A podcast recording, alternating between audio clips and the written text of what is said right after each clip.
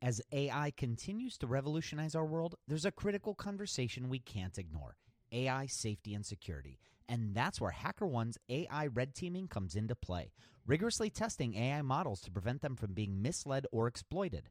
HackerOne employs over 2 million ethical hackers, and 750 of them specialize in prompt hacking and other AI security and testing. So HackerOne isn't just theorizing, they're actively safeguarding AI's future. Just recently, a team unearthed over 100 vulnerabilities in just two weeks. So, whether you're at the helm of a startup or steering product innovation at a large company, it's time to prioritize AI security. Visit hackerone.com slash AI for more. Again, hackerone.com slash AI. This episode is sponsored by porkbun.com. Porkbun is a refreshingly different domain name registrar that's different from the other ones like GoDaddy or Namecheap. They've got low prices on hundreds of different domain extensions. They've got everything from .com domains to really cool ones like .pro, .dev, .xyz. Every domain name at Porkbun comes with tons of freebies too, like SSL certificate, WHOIS privacy, DNS, URL forwarding, and hosting trials. Because why pay for things that should be free, right? All these incredible features and tools are backed by incredible support, 365 days a year, and more five star reviews on Trustpilot from real customers than anyone else. Look, you can get a dollar off your next domain name from Porkbun and see why they're the best domain name registrar around by using our code. Just go to porkbun.com forward slash rocketshipfm24. That's porkbun, P O R K B U N dot com forward slash rocketshipfm24. You'll save a dollar on your next domain. This episode is brought to you by Gigantic. At Gigantic, you can level up your product skills through live small group cohort based trainings. We're incredibly excited to welcome you to our next cohort of our product strategy training kicking off in January of 2024. This course will take you through the frameworks that product leaders use at companies like eBay, DoorDash, Groupon, Rent the Runway in order to scale their teams. It's taught by Ben Foster, a friend of this podcast, who is the former chief product officer at Whoop. So come join us, go to gigantic.is. That's gigantic.is and save your seat for our January cohort. Your potential is gigantic, and we're here to help you reach it. Go to gigantic.is to reserve your seat today. Happy Thanksgiving to all of our listeners in the US. I hope you're enjoying the holiday and maybe you're here because you need a, a quick break from all the turkey. So, I wanted to bring you one of our favorite episodes from earlier this year, all about the competition between eBay and Amazon in the early 2000s. And what I love about this episode is there are lessons that I continually come back to about building marketplaces, where to focus, and how to prioritize and talk about the problems that we solve with our teams. Who is our customer? And what matters. Those are some of the lessons that I took away from this story by Ben Foster, author of Build What Matters, which has also been a huge inspiration to me this year. And I hope you enjoy it. It's from our last season, all about product failures. This is Product Failures eBay. So, Mike, do you remember this commercial? You don't have it? And where will I find it? When you can't seem to find a baseball that's been signed, that's on eBay. A new toy you can wind, a men's suit that's silk lined, that's on eBay. Phones that ring, organize a thing, jazz or swing, nice bling bling, that's on eBay. Buy today and it's on its way. Other users say you will feel okay, that's on eBay. Yeah, I think I do. That's like probably from the early 2000s, maybe. Yeah, that's it. It's, it's an eBay commercial that's heavily geared towards buyers on the platform or getting new buyers to the platform. Okay, makes sense. But while their marketing was focused on buyers, that wasn't always the focus internally. In fact, there were some hard lessons that they had to learn before the product team really got this right. Really? Yeah. And it was taught to them by none other than the largest competitor in the early 2000s, Amazon. And we're going to get into all of this on this week's episode of Rocket Ship. Welcome to rocketship.fm. Rocket Ship FM is produced in partnership with Product Collective. We are your hosts, Michael Sacca. And I'm Mike Belsito. I assume everyone is familiar with eBay at this point. They launched in 1995 as an online auction platform. And Michael, I got to tell you, I remember trading sports cards on eBay back in the Ah. day in high school. And then in college, I made my beer money basically buying clothes from Goodwill, like brand name clothes like Abercrombie and Fitch. And then I'd go onto Okay. eBay and sell them. And that's how I made my money. Well, that actually illustrates the the point exactly what made eBay unique at the time, right? They were a two-sided marketplace and they were always managing both the supply and the demand side, which is a little bit different than some online shopping. That's very true. Yeah. And supply being the items that are actually sold on the platform, uh, and demand being the buyers that are visiting, bidding, and ultimately purchasing on the platform. Right. And and since they didn't stock any of the items, um, they were relying on individuals like you um, or or businesses, right, that were listing items up for auction. And if I remember right, didn't Pierre Omidyar start the company in order for his fiance to sell, what was it, Pez dispensers or something? yeah, I mean, it's a bit of a myth, right? I actually found an interview of Pierre talking with Sarah Lacy um, about the origins of eBay and, and that story in particular. I'd say it, uh, it wasn't uh, completely made up. There's, you know, like, like every creation myth, there's a uh, there's an element of truth to it, right? you know, and, and the, the story is that uh, is that uh, Pam was passionate about collecting Pez dispensers. Now, it wasn't the reason that I created eBay, but it was something that helped me connect with the um, uh, the passion that individual collectors have, you know, about the things that they collect, and uh, and so we, you know, we might have embellished a little bit on the on the story. uh, uh, in those early days, but uh, I think that's uh, I think we can blame that on, on PR people. I was just saying, we our reporters or PR people. Let's pick PR people. so eBay really did start with collectors in mind. Yeah, in fact, the very first item sold on eBay was a broken laser pointer. Pierre himself had bought it for $30. He was amazed to find someone who was willing to pay just 14 bucks for it. But as they grew, things did change. Yes, so five to six years after launching, eBay's focus was now on growth, and they found themselves competing with someone big, really big. But before we go further, we should probably pause first to hear a little bit from our sponsors.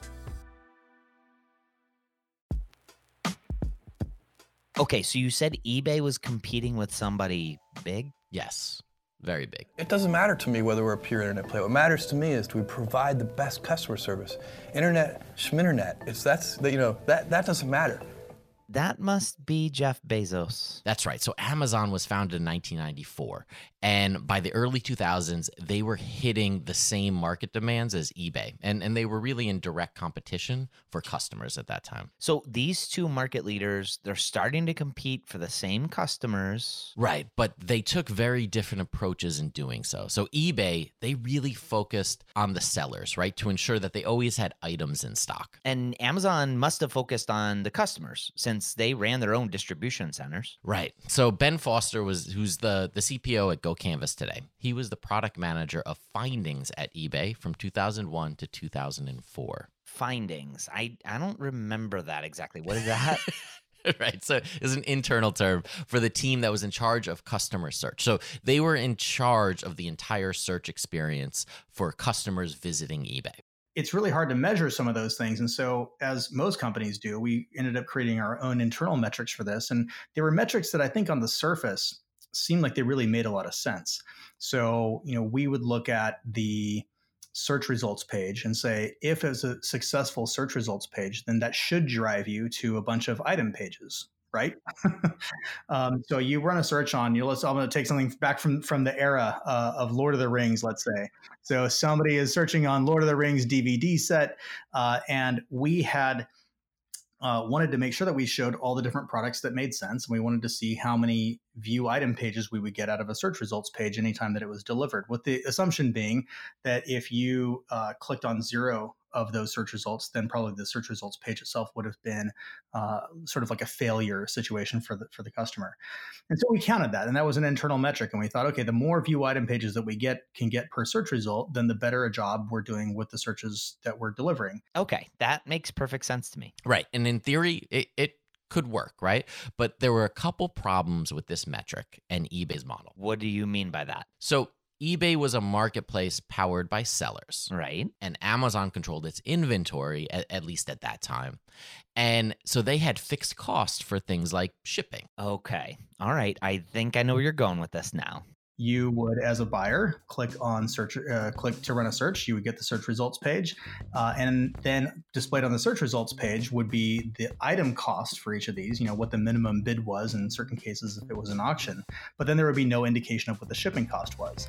And so we were thinking, hey, shouldn't we put the shipping cost on the search results page? But at the same time, we're trying to merchandise these products and we're trying to make sure that we get, you know, uh, buyers to be attracted to them. And so on the other hand, we were kind of like, well, maybe we shouldn't really show them because that may that may prohibit people from wanting to click on it if the if the shipping cost is too high. But when you think about it, isn't that exactly the kind of thing that you want to do for your buyers is to provide them exactly the information that's going to allow them to make smart decisions about which items to click on and not? So we were reluctant to make some of the more bold decisions that may, uh, you know, displace a certain item or may make the item look worse than it than, than it may be. But that would be the appropriate thing to do for a customer. And so the kind of experience that we were effectively creating was one where they would see all these items shown and they would have to click on them one at a time because they would see the item price, but the item prices would all be artificially low. So it'd be like, hey, I can get this box set of DVDs for $2. You know, that's great hey, this other one is a dollar fifty. That's even better, you know. But of course, you get to the item and you realize that they're jacking the shipping cost up to twenty five dollars, and that explains why the item price was what it was. So this is one of the areas where eBay and Amazon just philosophically differed from each other. Right. eBay was hesitant to improve the actual buyer experience and was optimizing for what they thought was a successful search experience and that a customer visited lots of items and pages and that made their sellers happy, right? Um, and, you know, they made sure they eventually bought something.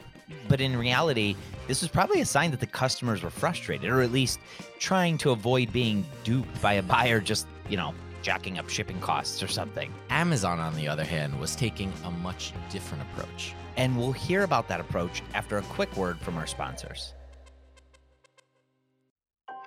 So, we were discussing Amazon's approach to the market we were kind of holding ourselves back. And at the same time, you had Amazon over there making really bold decisions about improved buyer experiences that were really focused on convenience and ensuring that the buyers had a really excellent experience.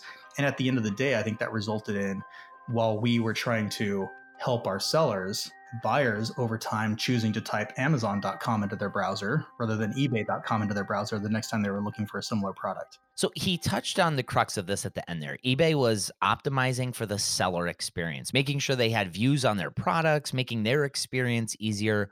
While Amazon focused on the customer acquisition and retention by making the customer experience just as seamless as possible. Right. And and while this search was one example of like eBay focusing too heavily on the wrong side of the market or really the wrong metric for the market, the search results themselves weren't really conducive to a good customer experience. Right. On Amazon, you'd search for I don't, Lord of the Rings DVD and you'd get one result for the DVD, but on eBay, you'd get 10 separate results for that same DVD. Yeah, or maybe 10,000. Yeah, you know, th- there were so many examples of this, I think, where we were a little bit concerned about what the impact would be to some of our internal metrics that we kind of forgot about what the, the buyer metric really was in the first place.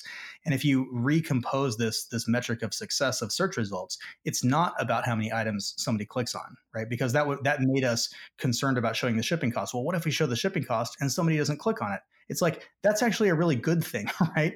Um, because I, I don't want to encourage sellers to manipulate the prices and uh, and kind of like give a little bit of a of a kind of like clickbait effectively with their items that created like a worse buyer experience. But there were several different cases like this uh, that all kind of like added up to um, to what sellers kind of perceived to be a good buying experience, but that buyers we know uh, you know kind of like created a problem for them.